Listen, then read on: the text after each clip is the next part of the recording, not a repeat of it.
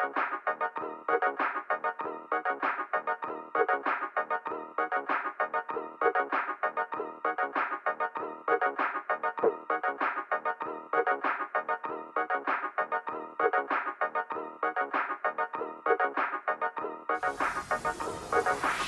Episodio 117 della riserva, il podcast che finalmente si ritrova faccia a faccia, tutti di persona, tutti qua, tutti insieme. Eh, faccia Ciao. a faccia, Simone, ciao. Tu c'hai un pezzo di naso non tuo, dei capelli lunghi, un berretto. No, no, vabbè, ma quello era perché sennò la gente mi fermava qua fuori dal pigneto per farmi gli auguri per la bambina. Emanuele Atturo non ha bisogno di, nessun- di nessuna maschera, No. va in giro a testa alta. Anche perché credo sia contro la legge.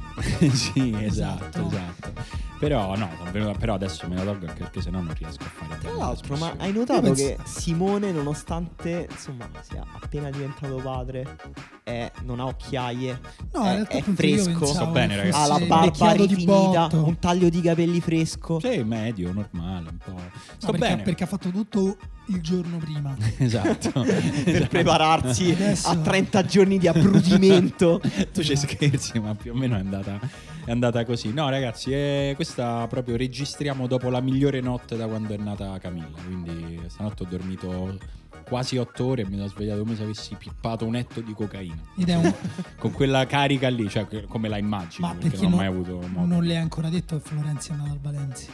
No, non gliel'ho, gliel'ho ancora comunicato. Lei- Pensa poi quando come reagirà che dirà gli stanno a vendere tutti. Primo capitano È della Roma venduto dall'84. È Esatto. probabile che lei mi dica questa cosa. Eh, immagino che mi dirà così. Fortunatamente non parlerà ancora per molti mesi. E quindi la mia salvezza E sarà- allora agiterà solo il pugno e corruccerà gli occhi.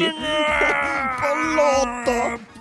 Esatto, grandi vomitate, sai che i bambini più piccoli sono, più fanno vomitate violente. Sì, Quindi probabilmente quando le direi che Giroud è stato preso dalla Lazio, Beh, quello- gli fa il muro. Sai che quello anche a me comunque un attimo di cosa gastrica. La- nausetta. Sì, un attimo di reflusso mi ha fatto venire. Ma è sì. sicuro? No, no, non No. è sicuro. Ecco, Beh, perché... ah, ecco, Scusa, qua siamo sì. due eh, siamo, due padri, Sì. Emanuele è l'unico a non avere figli. Quindi che non c'ha un cazzo da fare tutto il giorno. Esatto, Certo, anche perché io nel niente. tempo libero devo giocare a Fortnite. perché mi hanno detto che Ninja ha fatto 17 milioni di euro. Chi? Eh, lo streamer più importante di Fortnite. Nainggolan, No, Fortnite eh? non fa solo- eh, guarda, in realtà lui è più famoso di Nangolan. Guadagna anche di più, paradossalmente. guadagna Eh, di più. sì. Quindi io voglio buttarmi su questa cosa qua, quindi non ho tempo da perdere. Quindi adesso sarà Emanuele Attura ad aggiornarci sulle cose di attualità. Perché Sul può calciomercato fare su tutto. tutto? Scusa, eh, formalmente questo è uno spazio della riserva a cura della redazione di Pendolino?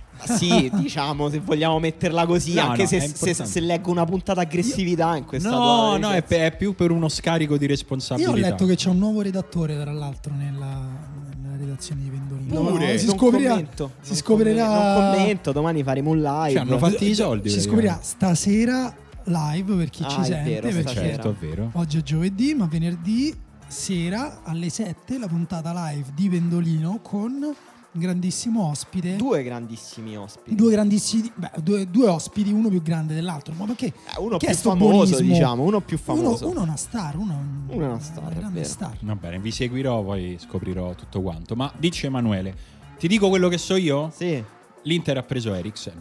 Il Sì, Napoli ha ok. preso Petagna. E Sì, basta. per Però giugno, giugno, però. sì. Poi so le cose della Roma perché le devo sapere e basta. Questo è quello che sono riuscito a sapere. Napoli ha preso settimana. anche Politano. Napoli ha preso anche Politano, ma quello lo sapevo perché indirettamente era comunque una cosa della Roma. Cioè Quindi c'era passato e è andato Ok, via, si sta prendendo tutti questi giocatori tutto cuore. Mm. Eh, poi altre notizie, vogliamo cominciare dalla più importante? Vai. Eh, il Crotone ha preso Armenteros. Per Quindi fare coppia Cro- con Simi. Esatto, la, la coppia del Crotone sarà Simi Armenteros. Cioè, d'altra parte il problema di Simi era solo che non aveva un rifinitore di qualità. Armenteros lo conosciamo, Esatto, è vero. tutti i tunnel, tacchi, gioca da Pazzesco. fermo. Quanto pesa oggi Armenteros? Più o meno di due anni fa al Benevento. credo, me- credo meno, mi sembra molto più in forma di Sembra- quando è arrivato in Italia. Perfetto. Ma dove stava? Perfetto.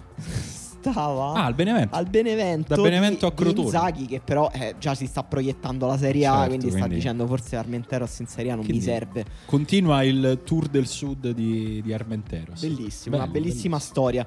Eh, vogliamo parlare anche della Juventus brevemente. Sì, no, ma anche diffusamente, nel senso veramente aggiornami, è importante. Guarda, diffusamente non c'è tantissimo da dire, nel senso che mentre l'Inter ha- si è praticamente rifatta, Rifatta la la squadra squadra. perché ha preso Ashley Young, Moses e Eriksen e insomma ha aumentato secondo me tantissimo la qualità proprio dell'11 titolare.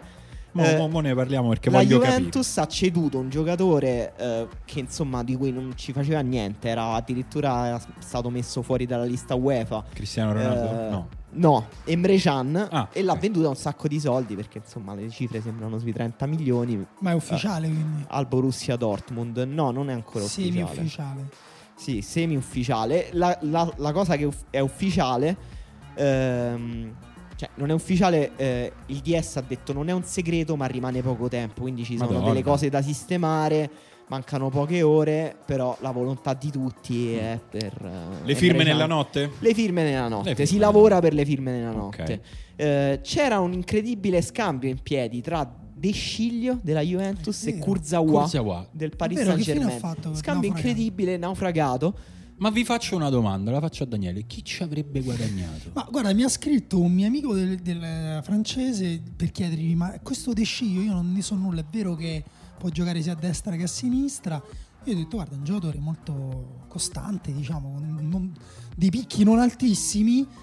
Può fare delle, cioè, come dire, difensivamente non è, non è proprio inscalfibile, però è un buon giocatore. Lui mi ha detto: Ah, beh, comunque meglio di Kurzawa, che secondo me non può giocare neanche nella seconda divisione del campionato francese. Vabbè, però questo Questa ormai era la sua opinione questo da si tifoso del iscrive, si iscrive nell'ormai contemporanea tradizione di tifosi che parlano troppo male dei giocatori della propria squadra. Lo fanno tutti a tutte le questo sicuramente anche i tifosi della Juve parlano troppo male di De Sciglio, che comunque è un giocatore È comunque uno che la porta a casa, cioè è il Beppe Fiorello della fascia, È- è capito? vero- Non- fa tante cose, No, è vero che- nessuna eccellente, Guarda, ma no? Secondo me nel 2020 c'è una cosa che è imperdonabile per qualsiasi terzino, se ha davanti un giocatore forte e quello lo salta e crossa ogni volta, quello diventa un buco troppo grosso Mm. che hai Ok. in quel ruolo. De Sciglio questa cosa succede, nel senso gli basta avere davanti un Eh giocatore sì, in, eh, forte. l'ultima partita negativa di De Sciglio è stata in Supercoppa contro la Lazio, è stata un po' pesante. Esatto, sì, lì addirittura Jordan Lukaku, o forse era due anni fa. Jordan No, quello era,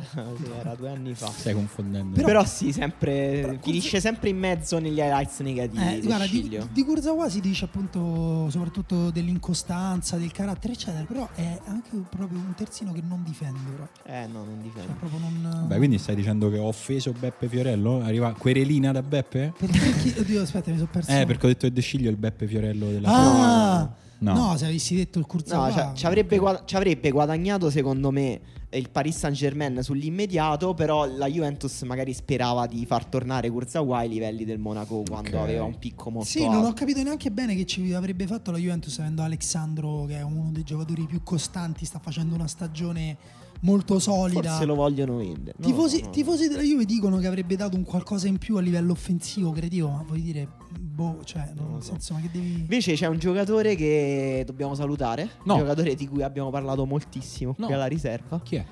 Bruno Fernandes. Christoph Piontek. Ah, Piontek. Eh, guarda, può- guarda come ha fatto finta che fosse una notizia neutra per lui quando invece sta godendo. Guarda, si è, si è bagnato le labbra. La tua prima di- battaglia per rispedirlo Eh? in Polonia eh, ha avuto successo. Sta facendo il giro lungo. est, l'abbiamo rimandato a est. E intanto l'ha mandato. Dove l'hai mandato? In Germania? A Berlino, dove si fa una vita bellissima. Ma ci, and- ci potessi andare io a Berlino per Esatto. lavoro. No, ma eh, più che altro leggevo a una cifra comunque consistente, venduto a 26-27 milioni.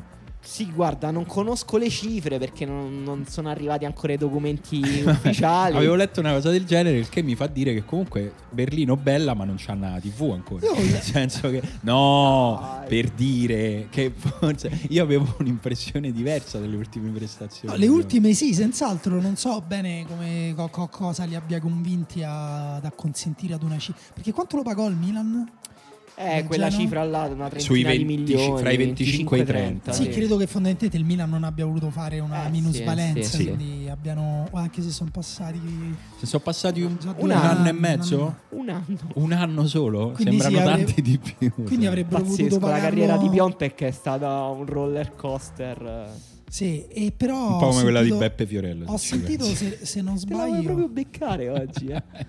Io ti posso dire di quando lavoravo in un ristorante giapponese c'era il fratello di Beppe Fiorello. Quello famoso? Quello, quello famoso, quello bravo. Quello- E, e ti posso dire che avevo un odio sociale pazzesco perché era un ristorante Ci molto... becchiamo la querela, eh, occhio. Ah, vabbè, odio. Un cameriere non può, come dire, provare invidia sociale nei confronti di uno che spende Ah, a sì.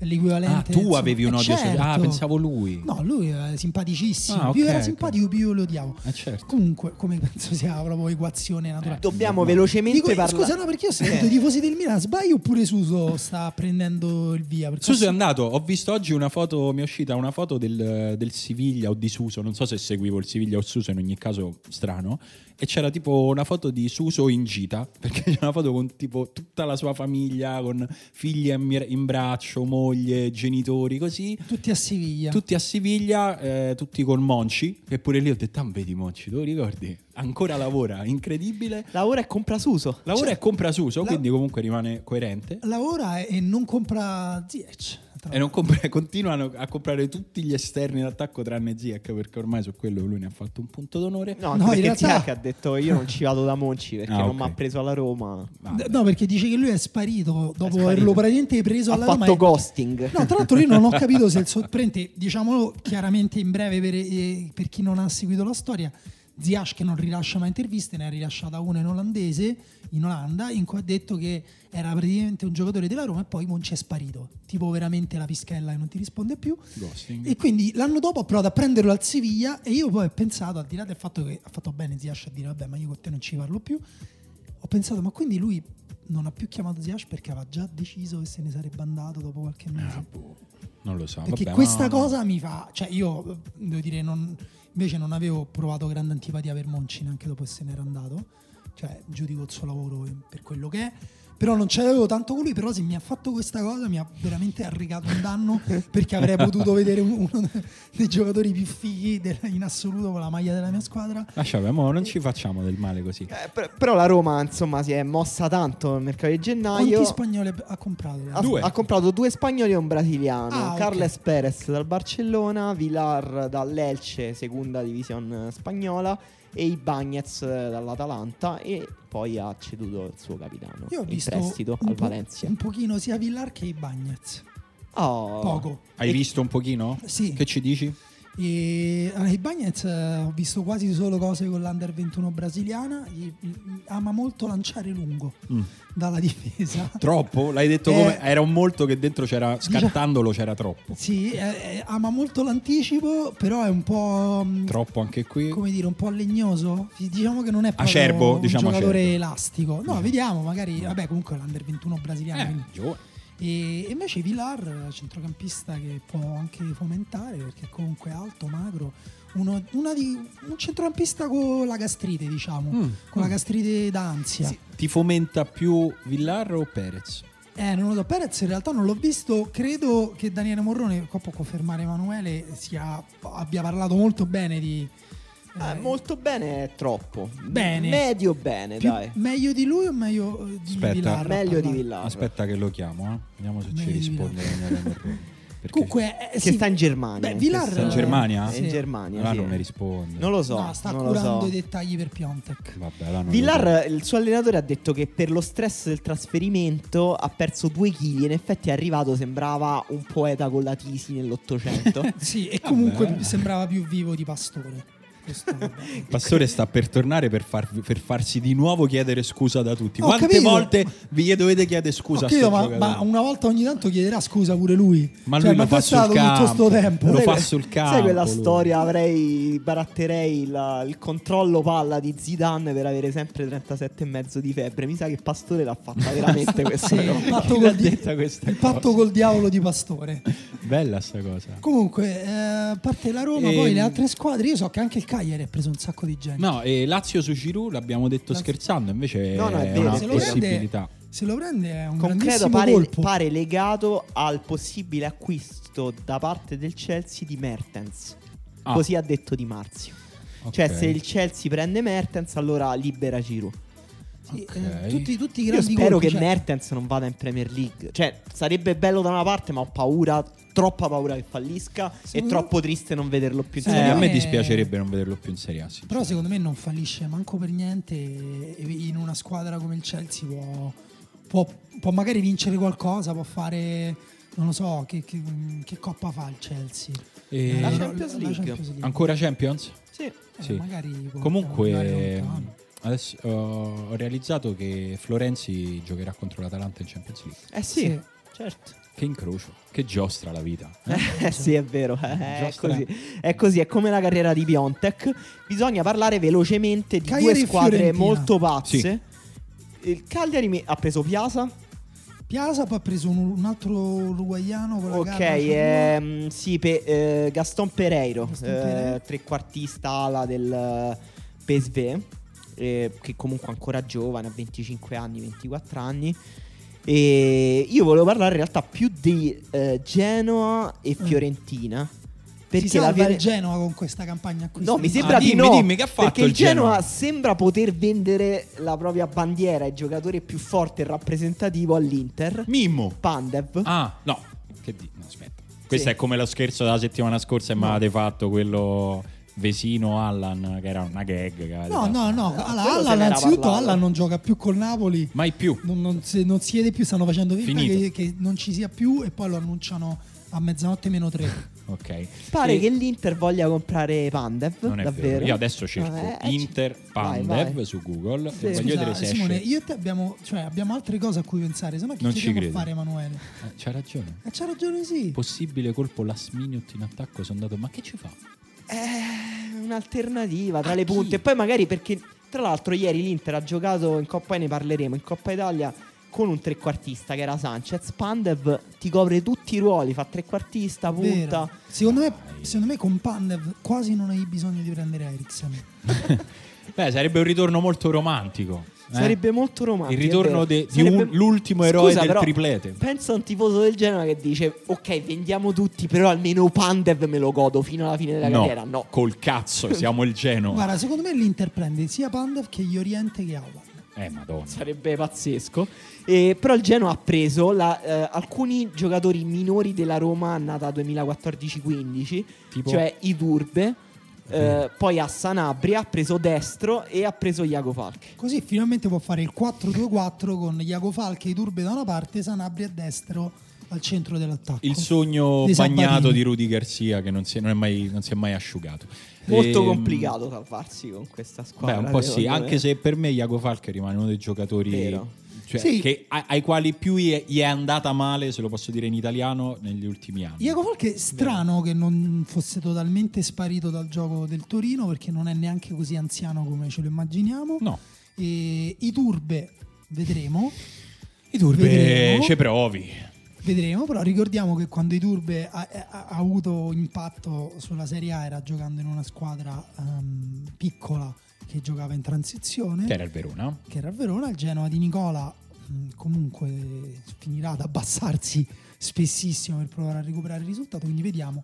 E, e l'altra squadra che Era era la Fiorentina che sta facendo una squadra più o meno da scudetto perché ha comprato Duncan, Kwame, Igor dalla spalla Bravi. e sta provando a prendere Criscito. E Amrabat io ho letto. E anche Amrabat però non Amrabat non- è ancora per giugno, idea. per ancora, giugno. ancora un po' È ancora tra idea e suggestione. Io devo dire che un centrocampo Pulgar, Amrabat, Duncan forse è il centrocampo più Eh, forte bello. della Serie A. Beh, non so del più forte. Scherzo, scherzo. Sicuramente quello attraverso il quale non vorrei passare palla al piede. Cioè, Eh sì, sì, sì. Mi, mi spaventerei un po' a trotterellare lì in mezzo, tanto non ci arriverei perché magari qualcuno mi- me la toglierebbe prima. Tu palla al piede come Bremer. Mazza Bremer. Che notte di gloria inutile, che tra l'altro. Sì, è proprio una notte di gloria che non è servita a niente. Abbiamo finito sul mercato? No, però secondo me dobbiamo chiudere necessariamente parlando un attimo in più dell'Inter che insomma abbiamo nominato i giocatori che ha preso, ha fatto il colpo di questo mercato, cioè è proprio è un grande acquisto Eriksen. Poi vediamo come andrà perché niente è mai sicuro e scontato, però prendere Eriksen a gennaio è una cosa per me inaspettata fino a quando non si è iniziato a Eh, parlare. È una cosa che rischia di alzare seriamente il livello dell'Inter. Io non mi aspettavo così tante persone che non conoscono proprio Eriksen, proprio che non... È polemica? Questa è polemichina? No, no, no, no, eh, seriamente, cioè anche proprio persone che in maniera sincera ti dicono ma che giocatore è? Ma, Ah. lì- ma vale, ma, qua- ma, ma, ma com'è? Più, eh, che ne so... eh, Trequartista, una mezzala, dinamico. Eh, esatto, cioè proprio mh, pensavo fosse uno dei mh, pochi, che ne so, 20-30 giocatori più o meno... Cioè ti Tutti gli stupisce appassionati, come se anche- uno ti chiedesse informazioni su Salah. Sì, Cioè magari, come se ti dicesse è un magari- attaccante veloce. Magari un po' di meno, però tipo Firmino, capito? Ok. Come se domani una squadra prende Firmino e uno dice vabbè ma che tipo di attaccante è? Uno dice vabbè Firmino è Firmino, Eriksen è Eriksen, nel senso è un giocatore che è un trequartista, che si abbassa, che fa la mezzala, che si alza, che, che svaria sulla tre quarti, che gioca in verticale, che ha una capacità di mettere la palla in area che non c'ha nessuno. nell'Inter, che crea un problema tattico eh, ad Antonio Conte che ha giocato con il trequartista in Coppa Italia con Sanchez, salvo poi far entrare Eriksen e ripassare al 3-5-2 perché col trequartista non arrivava letteralmente più un pallone a Lukaku e Lautaro Martinez. Quindi cioè, l'Inter anche qui Conte ha trovato un equilibrio, poi eh, giustamente vanno anche cercate nuove soluzioni che poi puntare tu vai all in su Lukaku e Lautaro che non hanno un giorno di febbre, tra l'altro Lautaro adesso già eh, eh, piccolo inconveniente, insomma, salterà probabilmente che salta anche il derby, vero? Chi? Salta due giornate Lautaro. Lautaro salta la... Salta due. una sicuramente Salta e Due, due. credo stiano chiedendo lo sconto Ah, per la ok. seconda. Eh, quindi insomma per dire, eh, poi gli inconvenienti ti capitano, quindi hanno fatto anche bene a cercare altre soluzioni, però bisogna vedere come in in quell'equilibrio delicato, estremamente lavorato eh, nel dettaglio da Antonio Conte, come si inserisce Eriksen. Ecco poi diciamo che Conte ci ha messo poco a trovare questo equilibrio, ci metterà poco probabilmente a trovare pure quello nuovo con Eriksen. Sì, secondo Eh, me. Cioè, è Sì. fatico a immaginare lo scenario nel quale Eriksen non è un valore aggiunto immediato per l'Inter. No, è difficile. Cioè, magari non proprio immediato nella prima, nelle prime due, però è un giocatore forte Vabbè, in già una squadra ie- che ieri funziona. è entrato in Coppa Italia contro mh, la Fiorentina. Ha giocato 20 minuti da mezzala cercando soprattutto di dare più controllo tecnico sul pallone alla squadra in un momento in cui l'Inter doveva consolidarsi e comunque giocando a due all'ora col minimo sforzo con tutte le squadre ferme ci ha messo 5 minuti a mandare in porta Lautaro che ha segnato poi era in fuorigioco di 2 centimetri però Posso dirti una un cosa? assist. Secondo me lì quella era una giocata sbagliata di Eriksen. Nel senso che uno da Eriksen non mi aspetto un passaggio così in ritardo. Cioè, era proprio evidentemente un fuorigioco. Lì uno così bravo o la da prima Eh, o di poco, di poco fuori gioco però. Ma eh. insomma, No, no, è vero, è vero che doveva darla prima. Però comunque quella palla lì, Eh, certo, mh, è vero, lo doveva dare un pochino prima, però nell'Inter mh, non lo so in Non quanti la danno con questa facilità. Eh, no, a me eh, di, di Eriksen, tra- di cui tra l'altro abbiamo già un po' parlato eh, due puntate fa nella, nella riserva, però colpisce anche un fatto, magari dirò una cosa provinciale, però mi stupisce positivamente che gio- dopo Lukaku un altro giocatore di quel livello al prime della carriera scelga una squadra come l'Inter che comunque è in ricostruzione, è uscita dalla Champions ai gironi. eh, quindi l'Inter è anche molto convincente sul proprio Eh sì. progetto. Sì, ma gli, gli danno anche tantissimi Gli danno tanti. soldi. eh, vabbè, questo è un altro segnale della forza No, infatti se ci avessero detto prima, come dire, all'annuncio di Conte, con Conte verranno Lukaku e Eriksen, avremmo probabilmente riso eh, mh, increduli. Però a me è venuta in mente una cosa vedendo ieri eh, la partita dell'Inter, che è un giocatore che ha tanto da imparare da Eriksen e, che, perché poi questo, questo tipo di giocatori possono avere un'influenza Sì. anche su chi hanno intorno, per me potrebbe essere Barella. Se Barella guardando Eriksen, perché per me può diventare anche un po' mh, quel tipo di giocatore lì per la tecnica, perché Barella sottovalutiamo sempre anche lui la capacità che ha, però a me è venuta in mente adesso la palla che lui dà eh, sul secondo palo ad Alexis Sanchez a un certo punto, un cross da tre Sì. quarti, quello è il tipo di palloni per esempio che secondo me eh, Eriksen mette e nell'Inter non metteva nessuno tranne appunto Barella. Vediamo se, se- se una crescita di Barella si accompagna al, al consolidamento di Eriksen, mentre ho visto molto male Sensi al rientro, però magari perché è appena rientrato. eh, forse gli ci vuole un po'. Però ecco, diciamo che l'Inter è una squadra che può sorprenderci anche laddove pensiamo di conoscerla. Finito il mercato? No, no, il mercato è finito. eh, abbiamo già approcciato la Coppa Italia, mi sembra. Ok, ok, e mi ero distratto. No, che diciamo il mercato poi ci saranno dei colpi domani che si terranno sempre una puntata speciale. No, no, di, sì, di sì, Pendolino, Pendolino, certo, eh. certo. Però. E io in Coppa prima Italia non so se vogliamo dire due cose sul Milan, grande momento del Milan. Dire una cosa, ho bisogno di un bicchiere d'acqua per staccare fra il il calciomercato Vuoi- e la Coppa Italia. Vuoi fare una poppata? Vado a fare una poppata di acqua. E allora vietato perdere il nuovo slogan del Milan eh, di Pioli, dai, eh, non so come altro sintetizzarlo. Una squadra che non sa più non vincere. Una È squadra normalizzata, direi. squadra normalizzata bene, cioè nel senso... Perché qui ci, fa- ci facciamo tante pippette, scusate, però arriva un giocatore... facciamo? Il calcio è simile. Ah. Un giocatore come Zlatan Ibrahimovic, che nella sua vita è abituato a vincere, arriva e fa vincere la sua squadra 5 partite consecutive. Esatto. Mi sembra molto Esatto. semplice. Una lettura molto semplice del calcio, suffragata dai fatti. Suffragata dai fatti, de- decisamente. Eh, martedì il Milan giocava contro il Torino. Sì. Senza Ibrahimovic, stava perdendo 2 a 1. È entrato Ibrahimovic, il Milan ha vinto Esatto. 4 a 2. Giocava con Piontek. Giocava con Piontek, che infatti è stato venduto all'Erta sa- Berlino. Un sta giocatore a che non sa vincere. No, possiamo dire però che in realtà noi qualche settimana fa, cioè prima di questo ciclo di 5 vittorie consecutive, avevamo detto che nel Milan c'erano dei giocatori che insomma non capivamo perché non stessero rendendo mh, appunto che proprio c'eravamo quasi dimenticati che stavano al Milan tipo Rebic. Tipo Rebic. ma anche Benasser che sta giocando in quest'ultimo periodo. Benasser Krunic coppia di centrocampo eh, titolare in Coppa Italia contro il Toro. Pioli ha avuto bisogno di tempo.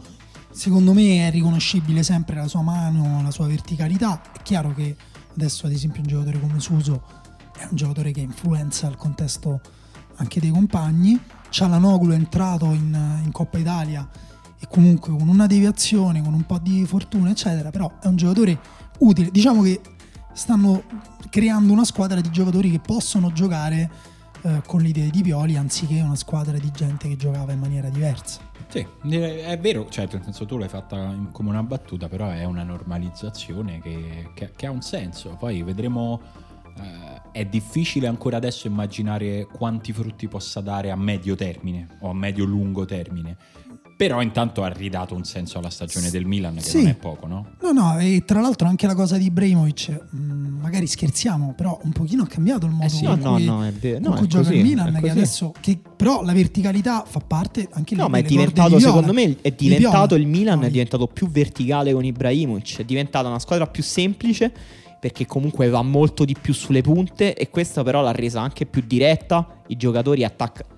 È uscito su, è entrato Castillejo Eh. e questo ha aggiunto verticalità perché Ha tolto Castillejo è un delle giocatore pause, che no? va Di- dritto. diciamo che Castillejo e Bonaventura sulle fasce è un, quasi un 4-2-4 in, in parecchie situazioni. Il gol ehm, che era proprio in Coppa Italia, ha fatto Rebic eh, cross rasoterra per Bonaventura che entra alle spalle Sì, di De sì, il Silvestri. gol dell'1-0. Quindi insomma, questa è un- una squadra verticale, profonda, che si appoggia su Ibrahimovic, perché d'altra parte se prendi Ibrahimovic Se non ce è- l'hai ti ci appoggi. sì, non è, non è per il marketing, perché è vero che mh, non è quello di tanti anni fa, eccetera. Però se ancora adesso mette giù letteralmente, non lo so, le lavatrici che gli tirano dal terzo piano, lui le stoppa di petto e, la- e le ricicla. Quindi insomma, al No, di là eh. poi del fatto che comunque ha già segnato Tre? due, due- gol in tre partite. tre quindi, gol, insomma, credo, No, tre sic- gol. Sicuramente la prima risposta che cercavano prima di tutto i tifosi del Milan, cioè se Ibra potesse ancora essere un titolare o comunque un giocatore importante, ce l'hanno avuta ed, ed è sì.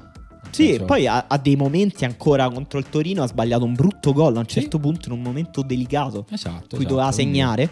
Non ha segnato perché ci è arrivato un attimo in ritardo. Comunque è un giocatore che adesso arriva un attimo in È ritardo. chiaro, è quello è un giocatore che ovviamente ha perso un po' di dinamismo, più che altro lo concentra eh, nei momenti nei quali può entrare nell'azione, nei quali ha- gli arriva palla, lì sembra riattivarsi e ricordare un po' il giocatore di qualche anno fa.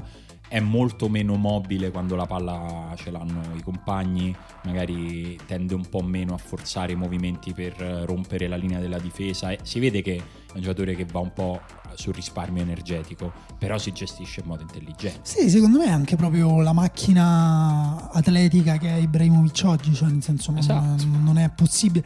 O come dire, se avesse affrontato la, la vecchiaia, tra virgolette, cioè l'età mia, io sono giovanissimo, come Cristiano Ronaldo, dimagrendo, tenendosi super in forma, correndo tantissimo, eh, è un discorso, ma Ibrahimovic è alto due metri, è gigantesco, è potente, ha mantenuto un'elasticità perché comunque anche nel gol fatto due gol in tre partite e mezzo, diciamo, in tre partite e 25 minuti. E, mh, nel gol al Torino, uh, nei tempi supplementari uh, in Coppa Italia, anche lì anticipa allungando la falcata, allungando il passo, coprendo la palla col corpo enorme e quello comunque in area di rigore, quelle cose lì eh, non, non, sono da tutti, nel senso è un giocatore unico che resta unico e che resterà unico fino all'ultimo giorno in cui giocherà a calcio. Poi si può discutere se sarebbe meglio andarsene quando ancora eh, sei intatto, quello che è, non è più il giocatore di una volta e poteva fare tutto, numero 10, 9 e numero 8 invece perché a volte veramente veniva a prendersi la palla a centrocampo adesso magari se fa una cosa poi non, l'altra la fa in quattro azioni dopo o tre azioni dopo. Però per una squadra come il Milan che ha bisogno di un'identità per esempio quella di avere un attaccante con un gioco così definito a me viene in mente un'altra squadra che ha un attaccante così peculiare che è Geco per la Roma. Quando Geco c'è o quando Geco non c'è la Roma cambia totalmente perché se tu hai un giocatore che, che può da solo farti veramente reparto perché tu mandi la palla su sì, di lui. anche Belotti nel Torino, per esempio, per citare Col, esempio in maniera diversa, sì, col dinamismo. Sì, sì, col dinamismo, però appunto quando è un attaccante così effettivamente... Sì, sono attaccanti, ho citato anche Belotti perché sia Diego che Belotti che Ibra secondo me sono attaccanti che proprio definiscono l'identità di una squadra, che spostano proprio il modo in cui una squadra gioca solo per la loro presenza e per, anche per la, mm, la mh, mm, dimensione fisica sì, che riescono ad aggiungere alla partita. Aggiungere anche con la palla tra i piedi, no? Perché nel senso, se, cioè, se, se a Belotti anche non, non gli giochi la palla in un certo modo, e lui comunque gioca in quel modo lì mentre con la Lazio per esempio Immobile è un giocatore secondo me più duttile potrebbe giocare anche in una squadra con un gioco diverso esatto. e, e, invece no in questo caso Ibrahimovic ha cambiato il modo in cui, in cui l'Inter deve attaccare e, ed, è, ed è una buona notizia per il momento bisogna capire la futuribilità un pochino della cosa perché comunque il Milan a me la, la, l'unica cosa anche nei momenti positivi è che mi dà sempre l'impressione di una squadra che sta svoltando x partite e che poi dovrà riaffrontare. Sì, è... Cioè, non ha mai affrontato quel rinnovamento che l'Inter invece bene o male ha affrontato. Sì, Sicuramente sono due, in due momenti diversi di un uh, ipotetico piano di rinnovamento. Quello dell'Inter non è più ipotetico, quello del Milan ancora da questo punto di vista è un punto interrogativo. Anche abbastanza giovane comunque, se ci... sì. e c'ha giocatori che comunque su cui ormai puoi, and- puoi Vai, stare tranquillo. tranquillo certo. In tutto questo però intanto il Milan sta in semifinale di Coppa Italia perché ha battuto il Torino eh, andando ai supplementari ma facendoli finire presto sostanzialmente, nel senso che l'equilibrio della partita poi non si è riverberato nei 30 minuti supplementari perché il Milan ha dato due botte nel primo tempo. Sì, è, è nel primo tempo che ha segnato il Milan. Non lo so, mi, se, mi ero, sembra... Ero mezzo addormentato, quindi può darsi che ho detto una scemenza. ha segnato all'inizio del secondo okay, tempo supplementare. E... No, nel primo tempo supplementare è stata una partita pazza sì. che veramente si è decisa sul filo. A un certo punto erano due pugili che se le davano con la guardia scoperta. Mm. E, e, poi alla fine ha vinto la maggiore qualità del Milan, che è un giocatore che calcia con estrema qualità, che è Cialanoglu. Il primo tiro deviato, il secondo gol è bellissimo. Gran gol, gran gol. E il Milan che adesso affronterà la Juve, mentre l'Inter affronterà la Fiore, eh, sì, la Napoli. Napoli. Napoli, Napoli che, sì. che, ha eliminato la Lazio. Napoli che ha battuto la Juventus in campionato, sì. uh, la vendetta su Sarri e secondo me, come dire, c'è questa picco, piccola gioia. In Italia nessuno riesce mai a mettersi nei panni de, de, degli altri. No? Sarri ha dovuto dire una cosa tipo forse mi vogliono troppo bene in realtà a Napoli. No, ti odiano perché comunque sei andato in una squadra che avevi detto... È più facile di così, guarda, sì. non c'è una seconda lettura. È, Gli sei com- andato sul cazzo. Cioè, anche comprensibile. Avevi detto che non saresti andato in quella squadra lì, ci sei andato, basta. Cioè, è un piccolo eh, tradimento, non muore nessuno. Però collatelo, almeno questa collatelo, se no significa che potete fare il cazzo che vi pare, noi siamo là davanti alla TV con popcorn, no? Qualcuno sì, rosicherà davvero. Sì, sì, poi non possiamo pensare che i tifosi, ok, chiedere misura ai tifosi, sportività e tutto, però non siamo neanche epicurei, cioè, nel senso se quello ci ha, ci ha fatto male, se un tifoso del Napoli ha ha sentito il tradimento è pure giusto che nutra dei sentimenti negativi. Esatto, però secondo me al di là di tutto è anche un modo, eh, cioè Sarri mi sembrava in difficoltà non solo comunicativa, ma pure io non so se voi state capendo, perché l'altra volta con Emanuele abbiamo detto, a me le poche cose belle che si vedono nella Juve mi fa piacere perché magari Sarri, però, scusate, contro Napoli ha fatto un nuovo cambiamento che non ho capito di togliere Ramsey che stava giocando bene eh, sulla tre quarti. Bevi un po' un goccio d'acqua. Chiamate un'ambulanza. Bevi dell'acqua. Hai E- preso per caso quelle mascherine contro il, il coronavirus che venivano da Made Wuhan? in Wuhan. No, eh, non si può parlare male della Juventus, vedi, è questo che Eh, succede. sei avventura, vedi, Emanuele stavamo zitti, stavamo dicendo, ma una partita fortunata del Napoli. Sì, la Juventus ha fatto il suo, bisogna avere pazienza. esatto. No, in realtà, ecco, quello che volevo dire era: mi sembra che Sarri stia provando troppo a scendere a compromessi. Se vinci, comunque, non sarà una stagione memorabile della Juventus se vinci il campionato. Secondo me, comunque, al momento sono troppo lontani dal funzionare bene per, che ne so, vincere la Champions. Anche se tre settimane fa ho detto che nella partita secca se la giocano con chiunque. Sì, che è ancora vero, però.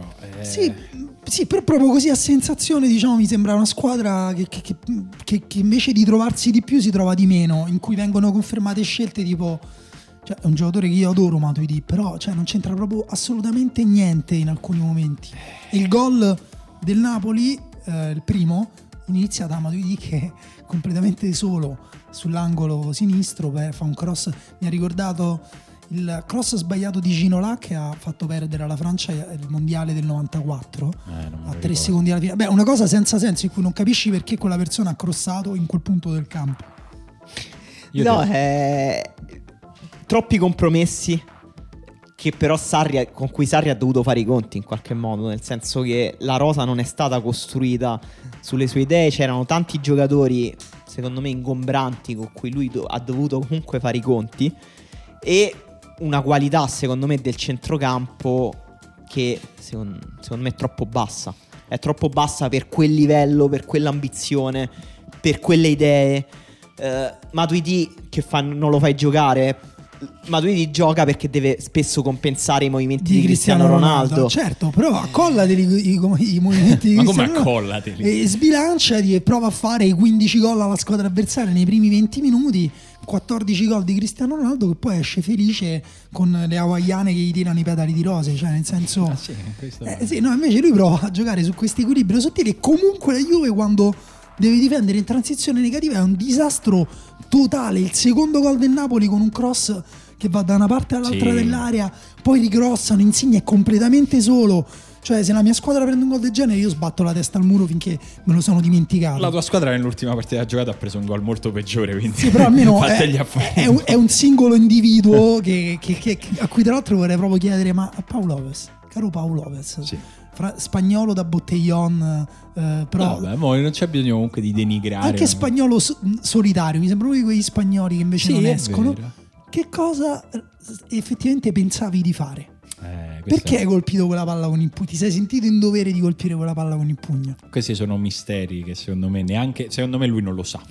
Non lo sa Non lo neanche so, lui. lo so, perché è uno che pro- sicuramente le altre 999 volte che lo fa fa quello che bisogna fare, no? Lasciarla. O lasciarle, la smanacci fuori, la metti in angolo, lo, cioè lo sa, la sai la teoria se sei un portiere di Serie A, no? E però poi succede questa cosa. Comunque, restando sul Napoli, eh, eh, o sul Napoli-Juve comunque, io devo dire che di questo nuovo ciclo del Napoli con Gattuso, un ciclo iniziato in modo faticoso, iniziato con delle sconfitte neanche tutte meritate, la storia che mi sta che mi sta piacendo tanto da vedere non so se piace anche ai tifosi del Napoli o se li fa arrabbiare pensando a prima è vedere Insigne che è come se avesse comprato un nuovo giocatore. Cioè i ripiegamenti difensivi di Insigne che io non, non gli vedevo fare veramente da un sacco di tempo ma al di là dei ripiegamenti difensivi poi fa anche dei gol importanti li ha fatti nelle ultime due partite ma si vede che è pervaso da una carica che evidentemente aveva perso va a sapere per quale motivo, se non gli andava più a lui, ha litigato con Ancelotti, con De Laurentiis, non lo so.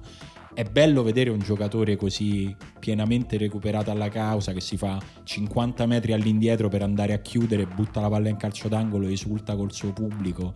In questo diciamo, momento storico nel quale essere capitani di una squadra nella quale sei nato è quasi un fardello Una condanna. insopp- insopportabile da portare, vedere uno che prova a farcela in questo senso per me, anche se non sono tifoso di quella squadra, ma comunque mi fa piacere vedere che qualcuno ce la faccia. No, è una bella storia che tra l'altro ha cambiato di umore recentemente perché Sì, sì, le ultime due o tre settimane. Sì, due settimane fa dicevamo, beh, Insigne è fuori dal progetto del Napoli, Insigne ormai ha rotto con l'ambiente, Insigne sembra anche un giocatore che tecnicamente sembra aver dato tutto al Napoli quello che poteva dare, invece eh, po- magari questo è ancora vero, eh, nel senso che è un giocatore comunque che caratterizza tantissimo la squadra in cui Sì, gioca, sta- stavo con per- limiti e pregi veramente molto evidenti. Stavo, stavo pensando però a che peso specifico può avere Insigne in un Napoli in cui magari l'anno prossimo giocano Petagna e Politano.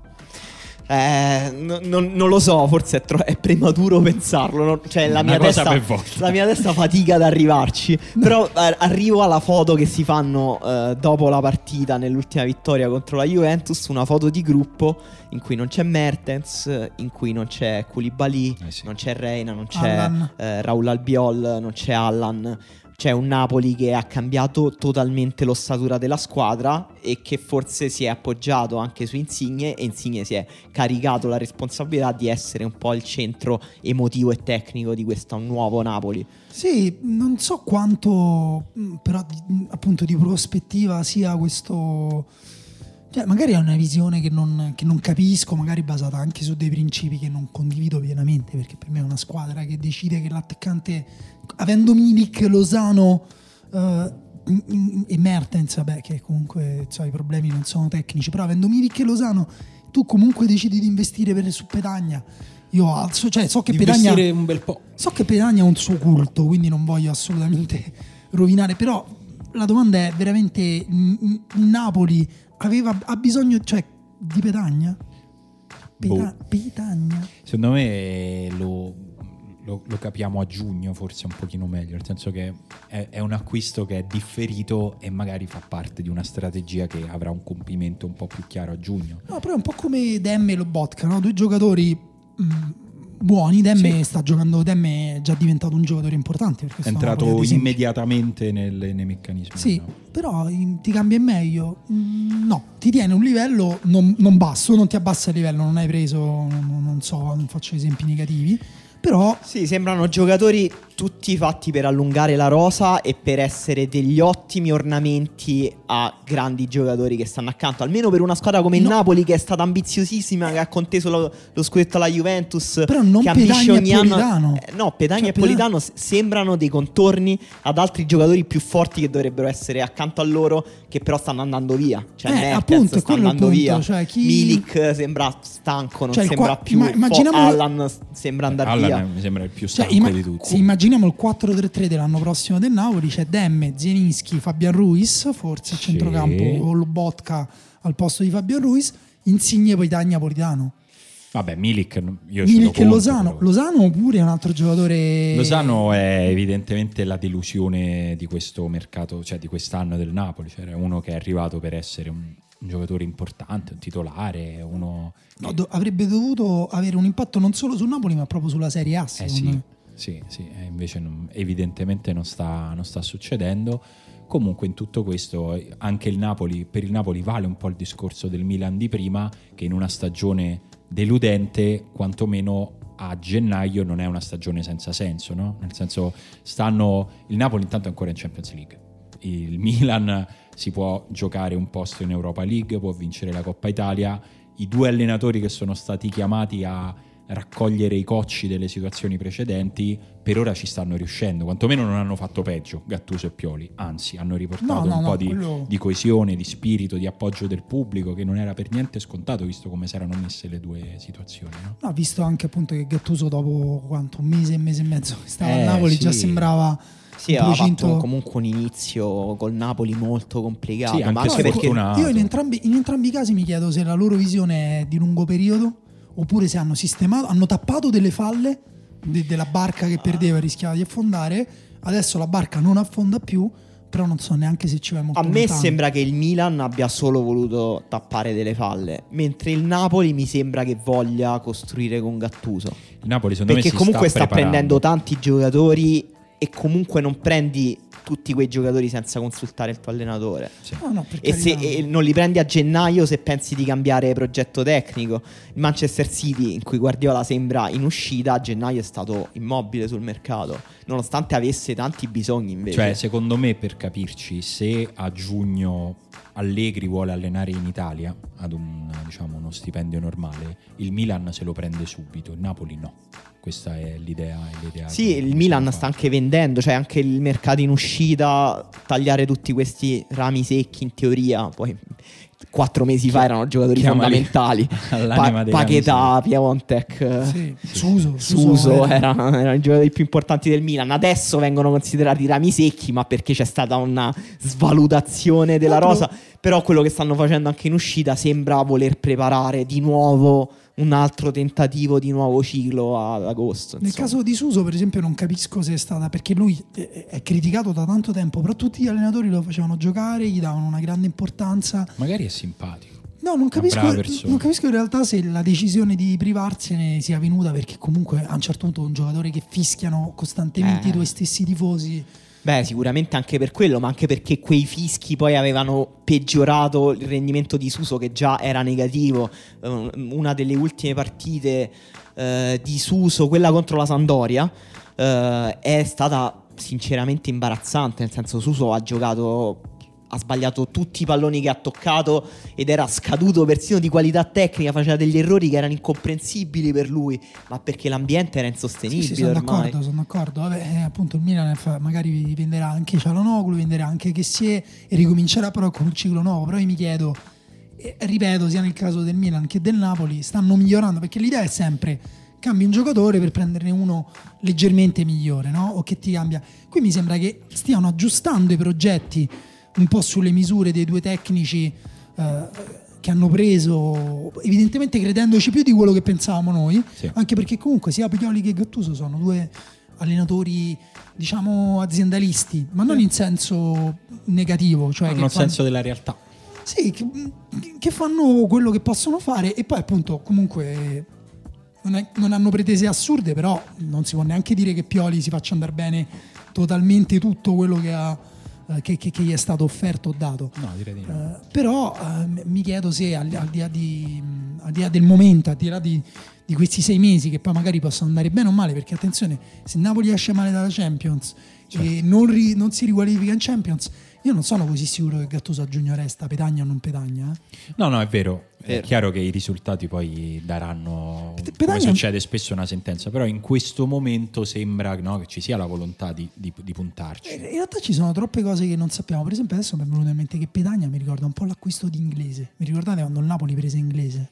Che Eh, ne, ha sembrava- per- ne- ne prese tanti in realtà di attaccanti. Inglese non ha mai giocato col Napoli. No, No, ma, ma anche per, per esempio Pavoletti, quando prese Pavoletti. Verdi. Quindi forse c'è un gusto dietro di qualcuno a cui invece piace Gattuso piuttosto che Gattuso. Certo, poi magari Gattuso gli dicono prendiamo Pedagna, Gattuso dice sì, ma che mi frega a me, fammi, arrivare a fine stagione. Oppure dice sì, va benissimo per il mio gioco. Però non vorrei che invece noi stiamo pensando, cioè i, i veri, i veri agenti sono dietro le linee e noi non li vediamo. O magari non ne parliamo, perché so, i tifosi milanisti per esempio parlano tantissimo di Boban, no? Eh, e Boban e chi è l'altro, l'altra ex Maldini. leggenda? Maldini. che stanno, scusa, quel giocatore Esatto. poco forte. Ehm, no, appunto, magari da una parte ci sono Boban e Maldini, dall'altra Ausilio e De Laurentiis. E magari sono effettivamente, stiamo parlando di due squadre in cui gli allenatori forse hanno pesato sempre troppo poco, adesso hanno preso due allenatori educati, aziendalisti, che però risolvono le cose sul momento, ma invece la visione futura sfugge a entrambe le squadre. Lo, lo scopriremo tra un sacco di tempo, eh? però voglio dire, queste stesse preoccupazioni le avevamo sulla Roma.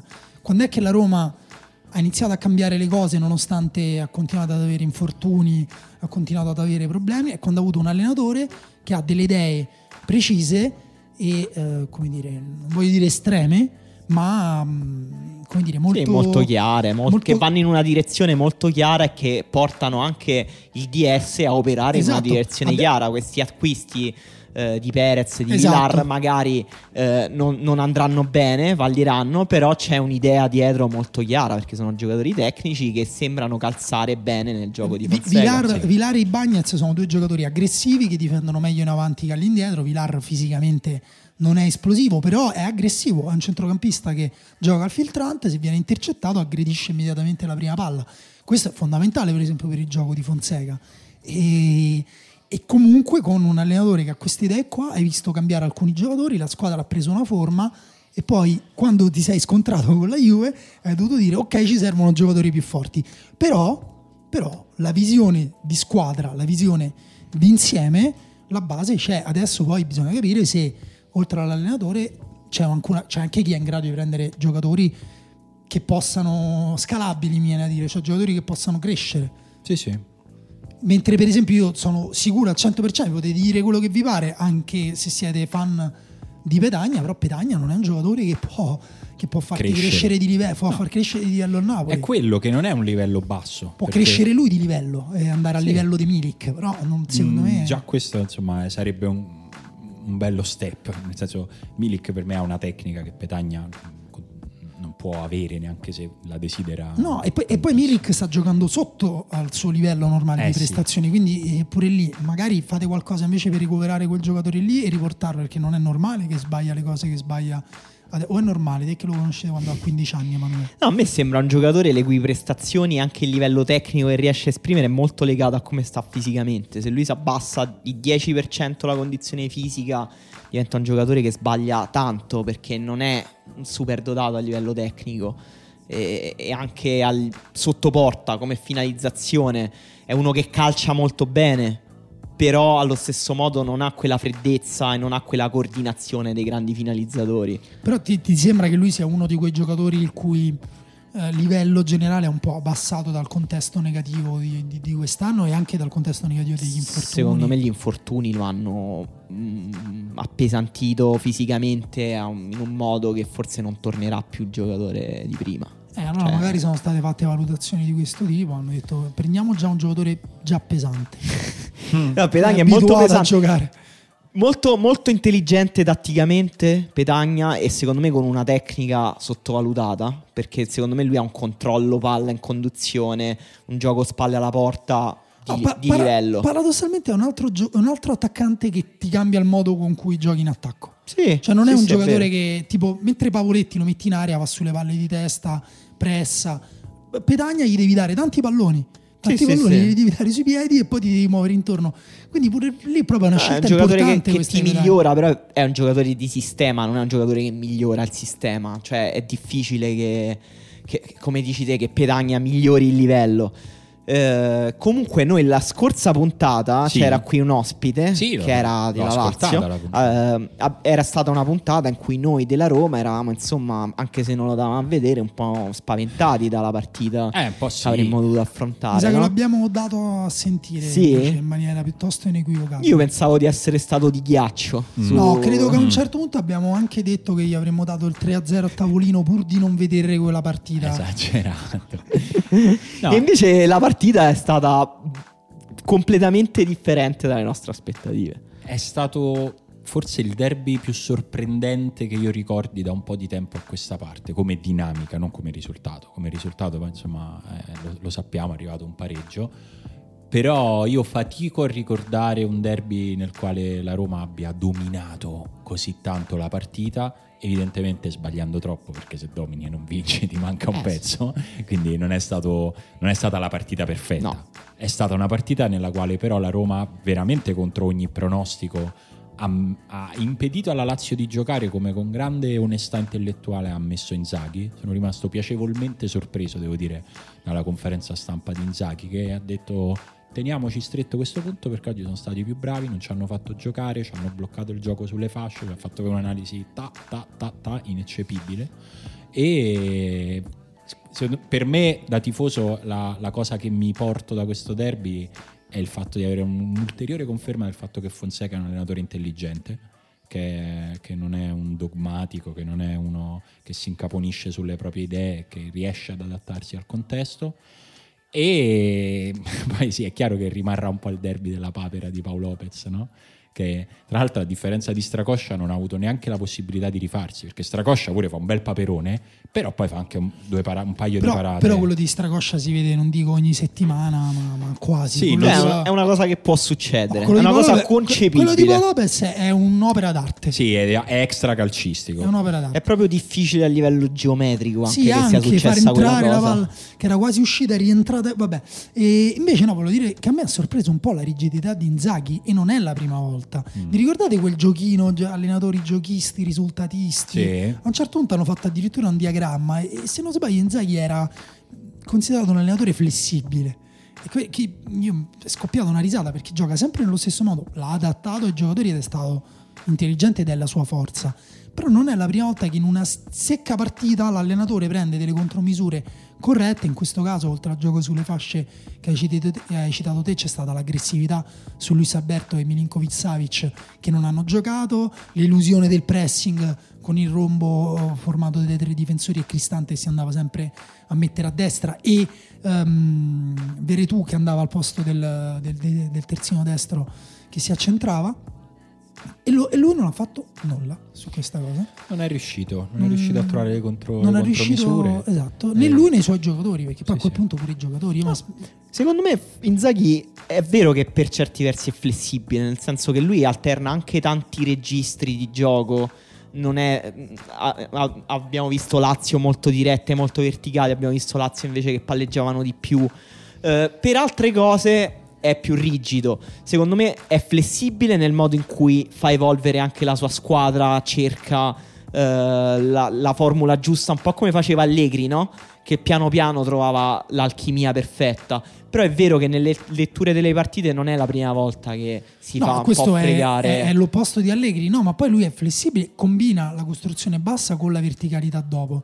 Però non puoi, se capisci che un allenatore ti sta impostando la partita su dei principi, continuare dritto per dritto sperando che una mh, palla fortunata si trasformi in un'occasione. Ci sono andati vicino con quel- quell'azione nata da, da- da- da quasi l'unico errore della Roma in impostazione di Perotti appena entrato, però voglio dire, non- io mi a, a fatica, tu hai detto io fatico a ricordare una Roma così dominante, io fatico a ricordare anche nei derby in cui la sproporzione era Sì. oggettiva, netta a favore della Roma, una Lazio così arrendevole e così... Sì, sì, secondo me ha pagato forse anche un, un- po' di stanchezza. Comunque è una squadra che sta giocando a mille da tanto, che ha vinto 12 partite consecutive, che sono uno sproposito in, in una Serie A nella quale tutti possono inciampare. con 11, no? La dodicesima Ah, era forse- quella con la, con forse la ho- Roma. Sì, eh, 11, ah, forse 11. ne ho contata una di coppa in mezzo, non lo so. O forse mi ricordo male e basta. E, però anche in una partita, nella, una delle peggiori partite della Lazio di quest'anno, per me un dato emblematico di quale sia la stagione della Lazio è che comunque non l'ha Non persa. hanno perso, non solo, hanno anche, come dire, nel momento in cui sembrava che la dovessero perdere male, hanno avuto la- da- dalla loro una fortuna. Sì, sì, un eh, po' di In fortuna. questo caso veramente fortuna. un po' fortuna, ma anche, devo dire, in una partita giocata sottotono da 7, 8 undicesimi della squadra, la difesa e soprattutto i centrali hanno fatto delle chiusure e degli interventi ha fatto delle incredibili. chiusure Ma anche pazzesche. Radu. eh, ci sono state delle, delle chiusure, delle prestazioni individuali, dei momenti di, di- di rara capacità Questo- di scelta dell'intervento, del tempo, di concentrazione incredibili. Questo è tipico dei derby che secondo me non mh, vanno guardati anche tecnicamente per vedere i giocatori che sono in grado di fare una prestazione di carattere Beh, Acerbi, altri, no? Acerbi l'ha passata a Ma, piani voti. ma anche, anche della Roma ci sono dei giocatori Ah, che hanno beh, fatto sì. una prestazione che dici ok su questo ci si può contare in momenti di grande pressione Cristante Under, ha fatto, Under forse La prima vera ha più pescato la partita dell'anno proprio nel la sua migliore giusto, partita sì. finalmente Sì, ma da, da- da tanto tempo da tanto da- da tempo anno. e secondo me un dato emblematico soprattutto nel bene ma che anche racconta di come sia una stagione per certi versi strana della Roma è che a mio parere il migliore in campo della Roma è stato Santon che è una cosa che se avessi detto qualche mese fa guarda il migliore in campo nel derby sarà Santon tu avresti detto primo A perché gioca e B com'è possibile? E invece eh, poi è successo è stata una partita sorprendente ineccepibile dal punto di vista atletico, tattico, ehm, proprio una partita che non sappiamo se, se, si risuccederà. Questo è il problema di Santon, no? che fatica a dare continuità Beh, a questo tipo di prestazioni. È vero anche che il contesto che abbiamo descritto è quello in cui la Roma ha quasi sempre avuto la palla tra i piedi, era messa bene in campo per impostare con precisione senza correre grandi rischi. E quando lui ha corso dei rischi, perché credo abbia fatto tre o quattro dribbling, sì, forse anche sì, di sì, più. Sì Uh, li ha corsi bene, li ha corsi sì, bene, non ha con sicurezza. Però e... cambia, questa partita diciamo, non cambia nulla uh, rispetto alla corsa nel campionato della Roma e della Lazio, perché la Lazio no. resta virtualmente seconda, la Roma ha l'Atalanta col, che, le, che, le, alita sul collo dopo aver fatto sette gol al Torino. E volevo chiederti se, chiedervi se secondo voi Invece l'importanza psicologica di una partita come un derby può proiettarsi invece sul, sul, resto del campionato. Cioè, per esempio, la Lazio, dopo una partita così strana, proprio atipica, anche proprio a livello che di solito queste, queste partite magari la Lazio le gioca male, negli ultimi dieci minuti si accende e trova l'occasione giusta. Invece no. La Roma al tempo stesso, che era entrata veramente facendosi il segno della croce, si è riscoperta con una solidità non indifferente. Volevo chiedervi se secondo voi può effettivamente valere di più il derby o se è una partita come un'altra, come qualcuno dice.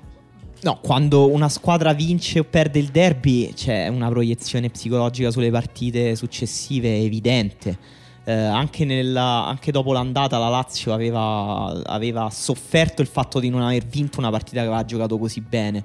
Adesso non è così scontato, secondo me la Roma ha, più, avevamo più dubbi su come avrebbe affrontato questa partita, comunque venendo da un periodo in cui era sembrata molto fragile come squadra, cioè una squadra che si segnava da sola, che perdeva punti da sola, anche a fronte di buone partite. Eh beh, scusa, questo, i due punti è, è stato conf- in questo caso la Roma se li è mhm. tolti mm-hmm. proprio letteralmente, se li ha messa in porta letteralmente da sola. Però non ha perso, è andata più vicina a vincere che a perdere secondo me esce un po' rafforzata la Roma. Hanno e la Lazio, secondo me, è da vedere. Cioè, non lo possiamo sapere fino alla prossima no, partita. Sa- perché veramente potrebbe effettivamente uscire con meno certezze. Perché comunque la Lazio ha fatto una partita difficile. Cioè, se giochi un derby così è difficile. C'è un dato, secondo me che sembra un po' astruso, però racconta bene quanto è stato squilibrato sul piano del gioco il derby. Cioè, la Lazio ha toccato solo 5 palloni in area di rigore, sì. non ne toccava così pochi da 5 anni, da 4 anni. Io credo che sia in una partita. È incredibile. Credo che se alla Lazio escludi il tiro di Acerbi dalla riga di porta e non abbiano fatto neanche un tiro da, da dentro l'area di Quindi muro. quella cosa lì potrebbe effettivamente minarti un po', potrebbe essere sintomo di una condizione eh, psicofisica, tecnica che sta un po' scemando. Perché ci potrebbe anche stare un calo fisiologico. Dall'altra parte potrebbe però dirti, ok, abbiamo fatto una brutta partita, è stata una nostra brutta partita, era una partita importante, però ne siamo usciti con un punto, che era un po' il messaggio che Inzaghi voleva trasmettere alla certo. squadra con le sue parole alla fine della partita. Secondo me per la Lazio non cambia niente con questo derby. No, anche perché hanno 7 slash 10 punti di vantaggio sì, sulla Roma. Cambia veramente, veramente poco e per la Roma, la Roma aveva bisogno di una partita importante perché è stato un inizio di 2020 un po' ballerino, soprattutto la, la, nota stonata era la sconfitta in casa col Torino, era quella che aveva gettato un'ombra strana sulle altre partite che si erano giocate dopo, aveva bisogno di rigiocare una partita importante in casa, in un derby, che credo che sia più l'effetto benefico per la Roma che quello potenzialmente negativo per la Lazio, che mi sembra abbastanza destinata, ahimè, a continuare il suo cammino. Soprattutto se compra Mister Cool Olivier Giroud. Soprattutto se compra, se compra Giroud. Eh, in tutto questo l'Atalanta ha giocato... in tutto questo il Torino ha preso 11 gol in 3-4 eh, giorni. Il Torino è un momento molto difficile, momento molto, complicato molto difficile. in cui è caduta la sua unica certezza di questa stagione, cioè la fase difensiva. Eh, il fatto di, di, prendere pochi gol. Ma lo stai dicendo perché devi giocare con il Lecce la settimana prossima? Eh, spero, spero, che... non si riprenda proprio contro il Lecce. Spero che i gol diventino di... 21. Sì, no, bastano anche 12. Abbiamo bisogno di restare in Serie A, ragazzi, non scherziamo. E, ehm, però in tutto questo l'Atalanta eh, fa paura. a me personalmente perché ce l'ho dietro a un punto. Anche perché ma... ha il giocatore più forte del campionato. Che è Ilicic. Che è Ilicic, su cui Daniele ha scritto oggi un pezzo raccontando anche quanto è insomma contrario a molte nostre idee sul calcio contemporaneo o almeno su come dovrebbe essere un grande calciatore nel calcio contemporaneo. E Ilicic eh, nell'Atalanta cioè, sta assumendo una dimensione cioè, nel nostro campionato incredibile. Cioè i, i tre gol che ha fatto al Torino erano tipo io ero con amici in pizzeria e ci dicevamo che cosa stiamo vedendo Sì, cioè sì, la vabbè, sua cioè- prestazione ogni tocco palla era oh. Sì, c'è il gol da, da- da- centrocampo che, che- che, insomma è anche una casualità, però ti mostra un giocatore che noi ci, ci ricor- cioè, sappiamo essere più lento, meno atletico, meno... eh, non voglio dire competitivo perché è competitivo, però meno... Forse, mh, cioè, diciamo, non, non proprio con la mentalità no, da campione, e invece lì è l'unico sveglio in campo e non molla mai come tutta l'Atalanta e comunque è entrato Muriel a 20 minuti dal termine sembrava che dovesse rifarsi di una vita di sofferenze e ha fatto il sesto e il, settimo gol al Torino veramente in maniera I giocatori dell'Atalanta hanno giocato come se qualcuno li avesse ricattati e gli avesse detto se segnate meno di 7 gol non rivedete i vostri figli. Cioè Eh, non c'era un altro motivo per avere quella- quel tipo di approccio anche sul 5, sul 6, sul 7 a 0, un pressing forsennato. Sì, in realtà cioè. quello è il loro unico modo in cui possono giocare. Cioè, l'hanno fatto in in Champions League, hanno provato quando, quando dovevano qualificarsi, eh, hanno provato a controllare, a gestire, però poi non è più successa questa cosa. Sarei curioso di vedere eh, cosa succederà poi appunto quando dovranno giocarsi il turno secco in Champions. Però è una squadra che pure Ilicic, il suo modo di giocare, che ogni tocco fa una cosa complicata, perché lui gioca così. Anche perché controlla palla, il suo gioco è controllare palla, gli vanno addosso in due e lui gli fa passare la palla veramente per la cruna di un ago. E, mh, ed è una squadra che, insomma, che, che- che- che ha una certezza del campionato, che però ha perso alcune partite, ha perso dei punti assurdi. Stiamo parlando comunque di una squadra che ha sotto la Roma di un punto. Non l'avrei mai detto se, mi- se tu mi avessi detto eh, dopo tre o quattro giornate dell'andata come saremmo stati a febbraio non ti avrei mai detto che la Roma stava sopra l'Atalanta e, e quindi insomma, tutto è possibile adesso giocano con il Genoa che insomma, sulla carta sembra veramente tipo non lo so, un massacro. Ormai mi vengono solo metafore di Fortnite, diciamo, uno che atterra su una terrazza, subito dopo un altro che ha preso l'arma e lui è stata solo col piccone. Io sono fortissimo con il piccone, però non tutti sono fortissimi con il piccone. Come farà il Genova con il piccone? Tu Simone non sai di cosa sto parlando. Io ti, ti ascolto con interesse, però non so di che stai a parlare. La- L'altro giorno alle mura ho chiesto, c'era un pubblico giovane, ho detto quanti di voi giocano a Fortnite? Non ha alzato la mano, nessuno. Forse perché erano così giovani che non volevano parlare di Fortnite con un vecchio. No, io ho solo chiesto quanti voi c'era la partita al derby, figura, una tensione pazzesca. sì fatto- davvero Momento così. Senti, oggi abbiamo fatto una domanda leggera ai nostri, ai nostri amici, eh, vista ovviamente qual è stata la notizia della settimana, che è la morte di Kobe Bryant, sulla quale io fatico a dire qualcosa, vi dico la verità. Nel senso, oltre all'ovvio dispiacere, al- all'essere rimasti basiti, io personalmente ero eh, nella, mh, nella zona di lavoro dell'Olimpico, era appena finita la partita, la partita della Roma ed ero vicino ai ragazzi che fanno i social della Roma, che quindi sono il mio punto di riferimento per qualsiasi cosa strana io legga su Twitter. Se sono accanto a loro chiedo, ma ti torna sta cosa? E ho letto quella cosa e ho detto, ma questi che dicono che è morto Kobe Bryant? E loro subito, ta ta ta, no è vero. Eh?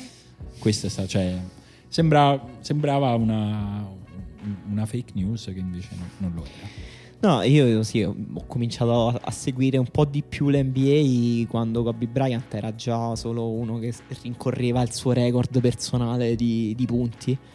Eh, quindi devo dire che la cosa mi ha, mi ha scioccato, però mi ha scioccato a un secondo livello, in un secondo momento. Cioè, lì per lì mi ha scioccato, sai, proprio l'accostamento random delle parole Kobe Bryant Esatto, morte, esatto, no? non, non- non Eh, lo la cosa registri. non, registri. Poi, ovviamente, il dispiacere umano per la tragedia, appunto, umana. Lui con una figlia, è terribile. Eh, però dopo è stato, secondo, cioè a me la- il modo in cui le persone hanno voluto ricordarlo, a volte in maniera anche goffa, eh, però l- davvero ho sentito tante persone che avevano un sentimento molto intimo, molto profondo. Sì. Ho provato a trovare una misura che poteva essere con me, ho provato a pensare a come sarebbe se tra tre anni morisse Federer, due anni dopo il suo ritiro e, e lì è stato effettivamente difficile non essere contagiati poi dal senso di perdita collettivo, planetario che c'è stato. Io sono, vabbè, ovviamente questo è, cioè siamo d'accordo perché um, forse la, la, tragedia più sportiva più grande, no? perché anche quando muore un atleta mentre nello svolgimento delle sue mansioni, penso per esempio a Tastori che è una notizia che a me ha toccato forse anche più personalmente perché sì. eh, vabbè, era un giocatore proprio fisicamente più vicino, l'avevo anche intervistato una volta, quindi però questa comunque ha un impatto più grande, anche lì, incredulità, uh, metti, ti, metti, ti, fa mettere in discussione anche un attimo il sistema di comunicazione, no? il fatto che questa notizia l'hai avuta prima un pezzettino alla volta, alcuni pezzettini erano falsi, poi hai avuto tutto insieme, tutta la verità ed era devastante come sarebbe stata anche qualsiasi verità alternativa, no? a un certo punto si parlava anche di altre vittime illustri, tipo un'ex leggenda dei Lakers. Io non sono un grande appassionato di basket, però mm, Kobe Bryant andava oltre, questa è un'altra ragione per cui si sono letti tanti post del tipo mm, a me del basket non me ne frega niente, ma io non sono un grande appassionato di, di NBA, ma aveva un legame con l'Italia. Tantissimo hanno sottolineato questa cosa, quindi anche qui giocatore lontano fisicamente ma più vicino per altri aspetti. Um, però io devo dire che al di là della tragedia umana, che è simile a tantissime tragedie purtroppo che succedono ogni giorno, al di là anche del, del buco nel, mm, dire, nel, nel, nell'iconografia sportiva contemporanea, no? perché ti cambia un po', aggiunge una sfumatura triste a una storia che era quella di un campione con una grandissima mentalità che, che, che, che se, non mi ricordo che giocatore ha detto dopo, ha detto mi sono messo nei suoi panni come padre, so come ha vissuto quel momento con la figlia, provando a convincerla che andava tutto bene, perché lui era un uomo che se decideva che doveva spostare da solo la montagna che aveva davanti, nessuno l'avrebbe convinto che non avrebbe potuto spostare quella montagna. Quindi queste sono cose profonde, però io sono arrivato alla conclusione che purtroppo queste cose, non, i social network non sono... Il, lo dico con, col massimo rispetto per chiunque si sia sentito in, in, dovere, al di là del fatto del diritto, perché insomma diritto, sarebbe assurdo sì. metterlo in discussione, no, ma anche di chi sentiva veramente qualcosa, una spinta a condividere un ricordo, a condividere anche solo un pensiero tipo non ho parole, come se ne sono letti tanti, io sento sempre di più che quel, quel post, que, quelle cose lì hanno, non sono, que, quelle piattaforme lì non sono fatte per questa cosa qua, mi sembra sempre più contraddittorio, ipocrita condividere delle emozioni sincere su un mondo, su delle piattaforme il cui scopo pratico insomma, è dovuto ad altre cose che usiamo tutti i giorni per tantissime altre cose, su cui le persone vengono linciate, su cui um, non c'è una vera condivisione di sentimenti. Sinceramente ho letto tantissime persone che io conosco completamente anaffettive di persona che si gli dici ho perso mio padre, una settimana dopo ti chiedono come va, allora che fai? Si sono totalmente dimenticati di questa cosa, dire ho sentito di condividere una cosa con tutti quanti.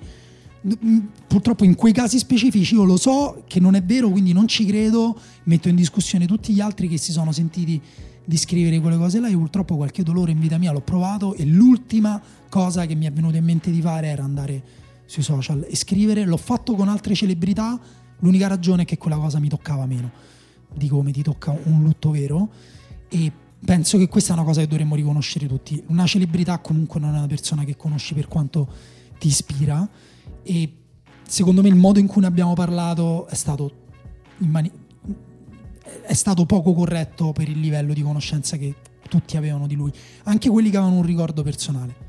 Perché in realtà quella persona che è morta, in realtà quasi nessuno, nessuno anzi di quelli che ho letto io, lo conosceva veramente.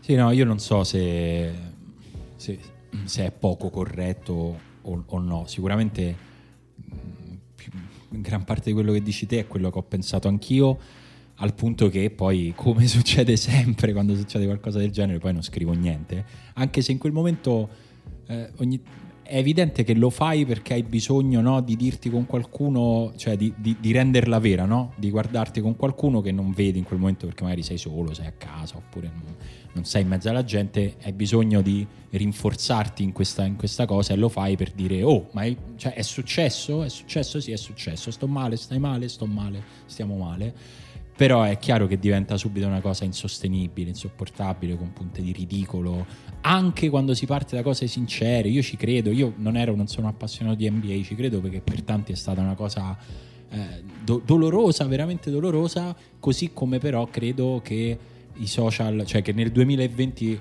dovremmo, potremmo iniziare a essere un po' più attrezzati per capire che i social non sono il posto del no, dolore. Guarda, per me c'è una confusione creata dai social, cioè eh, il dolore può essere comunicato attraverso la scrittura. Sì, cioè è, certo è, è, è legittimo. Lo facciamo de... da quando esiste esatto, la scrittura. Esatto, quello è un istinto validissimo che va coltivato perché aiuta effettivamente in chi ha provato anche un trauma reale. Però non, i social network non sono un posto che premia, che, che comunica veramente la vera scrittura, diciamo. Quindi per me, anche per dirti, forse non lo so, sto per dire una stronzata, però se, se ti apri un blog e scrivi uh, il tuo ricordo di Kobe Bryant su Medium, su un blog che ti sei aperto per l'occasione, hai fatto qualcosa che comunque è profondamente diverso dal condividerlo sulla piattaforma di Mark Zuckerberg eh, alla tua bolla di amici che avranno scritto cose sì, simili. più che altro a un certo punto si vedevano cioè nel senso vedevi aprivi qualsiasi social aprissi sempre le stesse 5-6 foto e è diventato un po' come no, succede poi, spesso un po' poi voglio dire i social non possono essere al tempo stesso le piattaforme che polarizzano intossicano il discorso eh, veicolano fake news confermano i bias cognitivi il razzismo i pregiudizi e i posti dove noi andiamo e diciamo signori questo è il mio cuore guardatelo e apprezzate eh però tu dici non possono esserlo ma lo sono cioè non, non possono esserlo per no, sempre non, meno persone ma poi lo do, sono dovremmo noi dire ti togliamo questo potere illusorio eh, e magari ma, ma noi chi?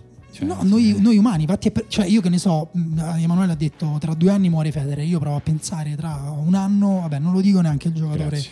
che mi farebbe male, però probabilmente chiamo qualcuno e gli dico andiamoci a bere una cosa. Eh sì mi faccio un pianterello e poi magari sui social non scrivo niente. Eh, lo so, lo so. Eh... Ripeto, non giudico chi lo ha fatto. No, no, no, no io non giudico fatto. assolutamente la sincerità di, del sentimento che ha mosso le persone. Non è un, non è un discorso sulle persone, anche, è un discorso sul, sul, fenomeno. Anche perché poi c'è il rapporto paradossale di, di una persona che era una persona privata, con delle faccende private che sono diventate pubbliche, anche il, proprio la sua carriera è comunque anche una faccenda privata il nostro rapporto privato con una persona che non conosciamo, eh, che sì. però è pubblica. Quindi tu puoi avere un rapporto con Kobe Bryant che è totalmente diverso da quello dell'altra persona che lo condivide.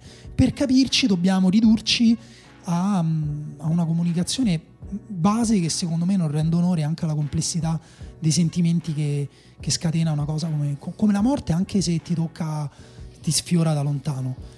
Temo... Emanuele si sta grattando quando sì. abbiamo iniziato. No, no, è molto, è molto difficile, è molto difficile, cioè questa roba del avere sentimenti privati per personaggi pubblici, per mh, mm, sentimenti anche molto complessi, ha a che fare con una grammatica emotiva che è recente, cioè nel senso è dell'ultimo secolo, forse anche meno, degli ultimi 50 anni, cioè penso che sia anche normale che, che un essere umano debba anche trovare un po' le misure eh, perché dici eh, vado con i miei amici a bermi una cosa per parlare di questo dolore ho sentito anche tanti che l'hanno fatto davvero cioè che hanno scritto poi sui social ho chiamato i miei amici siamo certo, usciti certo, certo. ci siamo sì, sì, fatti infatti sono due cose che possono coesistere. è, è, com- è, strana anche questa cosa è molto strana.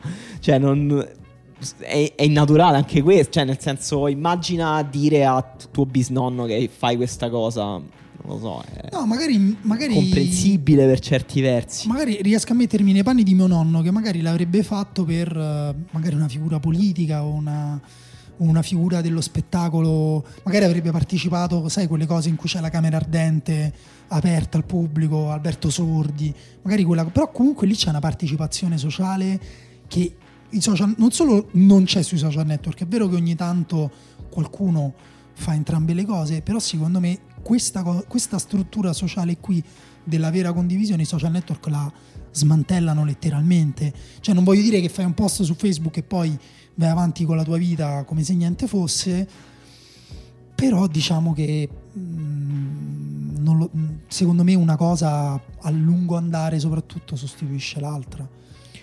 Comunque noi abbiamo chiesto ai nostri ascoltatori se c'era una qual era stata la morte recente di un personaggio pubblico che li aveva colpiti di più.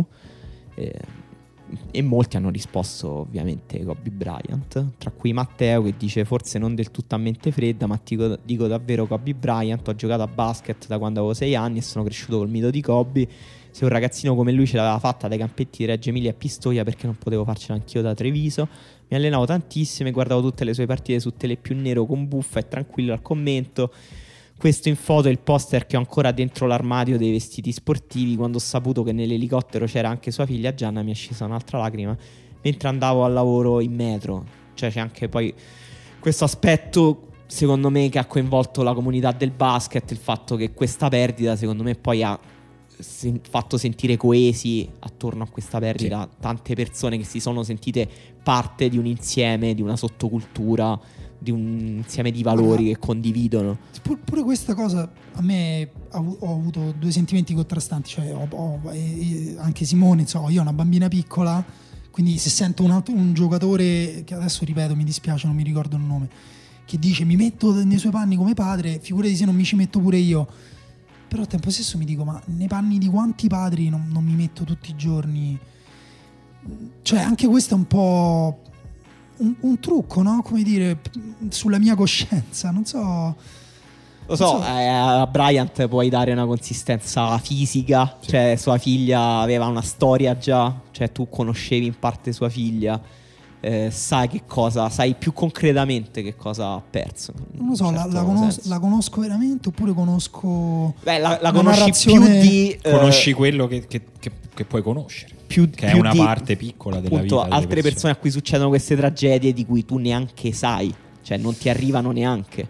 Eh sì, certo. Allora, eh, non, non riusciamo a- non riusciremo a leggerli tutti perché sono tantissimi commenti. Vado un po' per, eh, per gruppi. In tanti avete menzionato Philip Seymour Hoffman, che sinceramente anch'io ricordo come un eh, colpo inaspettatamente duro, nel senso che non ho mai avuto un rapporto, diciamo, mm, affettivo nei confronti della celebrità Philip Seymour Hoffman, ma ricordo veramente quando è morto mm, di essere stato male, proprio male ehm, perché evidentemente era un attore che ha veicolato dei- de- delle storie importanti, dei sentimenti, mm, era un attore Sì, bravissimo. anche poi il modo in cui è morto, diciamo, Esatto. alcuni citano anche Robin Williams, quella è proprio una cosa che non, non po- non possiamo giustamente accettare. Una cosa che non accetti, così come in molti citano alcuni accoppiati, alcuni singoli, ma un'altra è più o meno lo stesso livello di inaccettabilità, Chester Bennington dei Linkin Park e Chris Cornell, ex Soundgarden, Audioslave, che ha- hanno colpito una generazione in particolare, anche in, in parte due sovrapposte, in parte una che è cresciuta con i Soundgarden, poi si è fatta pure Linkin Park e poi nel giro di un anno si è presa queste due botte e io mi ci riconosco sinceramente in questa roba qui perché è, è stato proprio un percorso musicale. Eh, e quindi ovviamente poi ti, ti- ti innamori di queste, di queste persone, gli vuoi bene e non, e non lo accetti.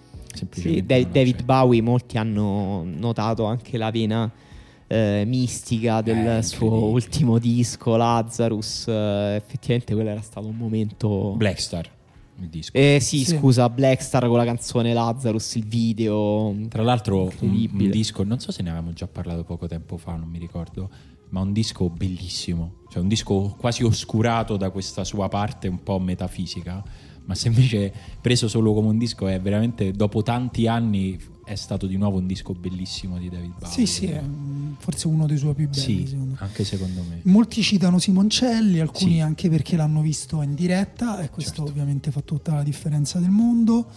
Sergio eh, di una generazione mm, un po' più grande della nostra dice Luciano Ricecconi, Sì, la storia del giocatore della Lazio entrato in una gioielleria una morte fingendo assurda. una rapina di una gioielleria di un amico, eh, un amico, cioè di un amico di un amico che gli ha sparato e questo io me lo ricordo perché anche mio padre era rimasto molto colpito da questa cosa. Molti dicono anche Astori. Davide Astori, certo. Eh, Eh, quella era stata incredibilmente drammatica. pure. drammatica, assurda, la modalità, inconcepibile. Anche, anche lì una bambina piccola. una bambina la- piccola la e poi moglie. no, eh, ovviamente ti, ti- ti- ti fa mancare la terra sotto i piedi, proprio personalmente a, live- a un livello anche comprensibilmente umanamente egoista, tolta la parte di dolore vero e sincero per un, anche fra l'altro un ragazzo e- e veramente al di sopra della media come sensibilità e intelligenza nell'ambito de- de- dei calciatori. Però è chiaro che lì la cosa che ha, che ha fatto un po' franare tutti è, è stato il pensiero: ma com'è possibile no? che un atleta così in forma, Eh, sì. super controllato, su- eh, possa sonno. morire nel sonno? no? È, Terribile. è una cosa incredibile, è una cosa che fa paura um, è- ed è comprensibile, non c'è da sentirsi in colpa. Paparelli, qualcuno cita Paparelli, tifoso della Lazio, ucciso da un Certo. razzo sparato dai tifosi della Roma in un derby. Sì, qual- qual- qualcuno dice anche addirittura Agostino di Bartolomeo quando avevo 20 anni, quindi i nostri ascoltatori Di tante hanno, età. hanno di Eh, tutte le età e pesanti. anche Mario Monicelli, anche qui parliamo di una grande personalità morta in un modo tragico. E... No, no, Io- Io ci tragico. penso ogni volta che passo davanti al San Giovanni. Anch'io ci Ogni penso volta. spesso, però secondo me è morto in un modo cioè, co- coerente. Per con chi non lo sa, diciamo che Si è malato, anziano, si è buttato, buttato dal balcone dal balcone ospedale. dell'ospedale. E qualcuno cita Eddie Guerrero, Sì. che era un idolo eh, magari quando andavate alle medie.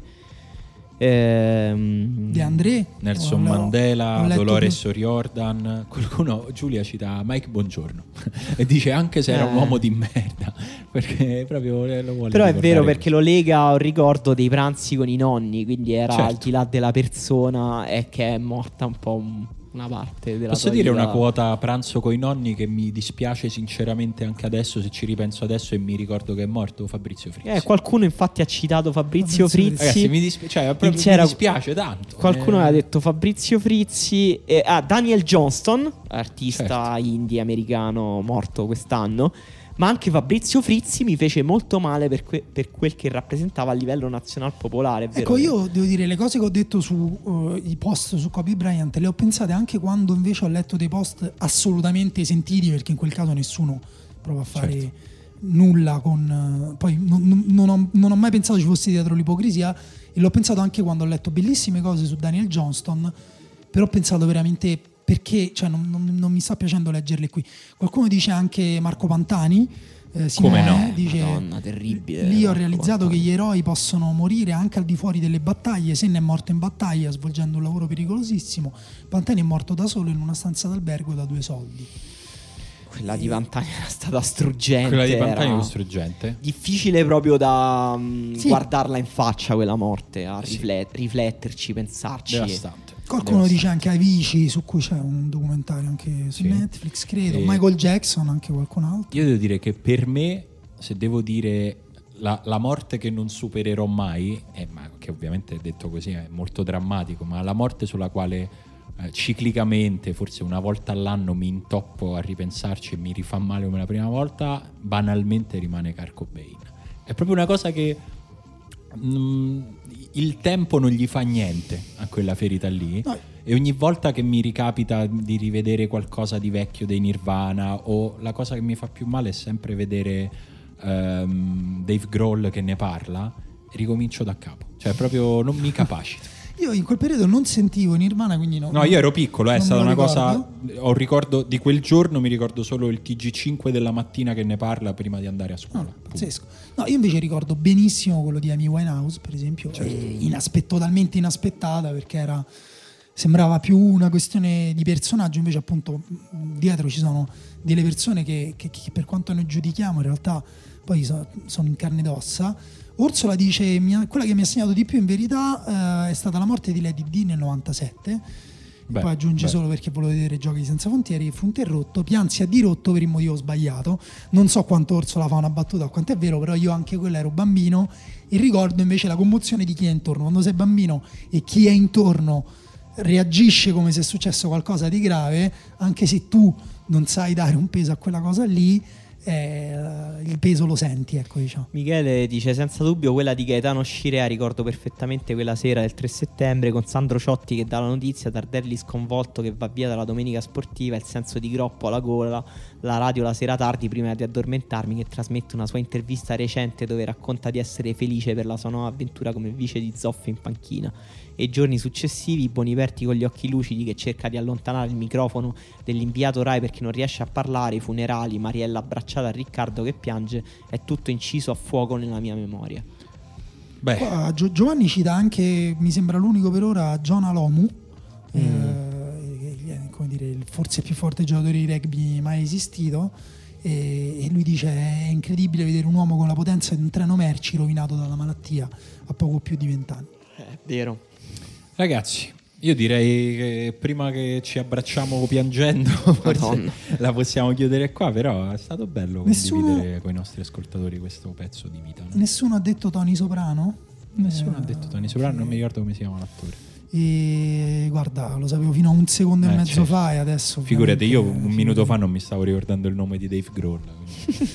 James Gandolfini. James Gandolfini, Gandolfini. morto tra l'altro a Roma e io quella cosa, io stavo guardando i Soprano, dovevo ancora finirlo e ricordo che mi, mi- mi- invece mi sconvolse come una cosa personale Sì, sì. perché mi ha cambiato la visione dell'ultima stagione, una cosa del genere. Beh, sì, E- ti, ti colpisce in modo inaspettato. Però ce ne sono veramente tanti. Io ho visto il video incredibilmente commovente di Shaquille O'Neal in tv. Devo dire anche qui, sentimenti ambivalenti, le sue parole mi toccano. Però, secondo me, uno studio tv non è il posto. No, io su questo sono meno rigido, nel senso che se vuoi, se lui vuole condividere quella cosa, quanti posti Erano, erano allo farlo? Staples Center, vuoto in cinque persone su, dei- su degli sgabelli. No, no, a me quello... Non lo so, per questo- me queste cose sono fatte per condividerle con- o in privato o con più persone possibili. Se l'avesse fatto quella cosa un- nel suo discorso durante il funerale che ci sarà, quando ci sarà? Eh, ma magari non ce la faceva a farlo davanti a tutti, cioè metti in conto pure che, che non è che lo fa di lavoro. Non lo so, però l'altra cosa è che poi in questi casi si finisce sempre con dire delle grandi verità che ormai sono diventate iper conosciute, iper banali e tre giorni dopo o una settimana in questo caso della forza di questa morte ce ne ci accorgiamo del fatto che non passa, passa più lentamente eh, rispetto so a Daniel Johnston che per alcuni è stata notizia di un giorno, il giorno dopo non se ne parla più. E però poi torniamo a fare una vita come dire normale nessuno mette in discussione nulla. Shaquille O'Neal ha detto mi ha fatto venire in mente che devo essere più attento a passare del tempo con voi anche solo al telefono per dire una cosa, una cosa semplice però forte Ce lo prendiamo come il fioretto per la prossima settimana. Chiamate qualcuno e fateci sapere com'è andata. Ciao! ciao Ciao.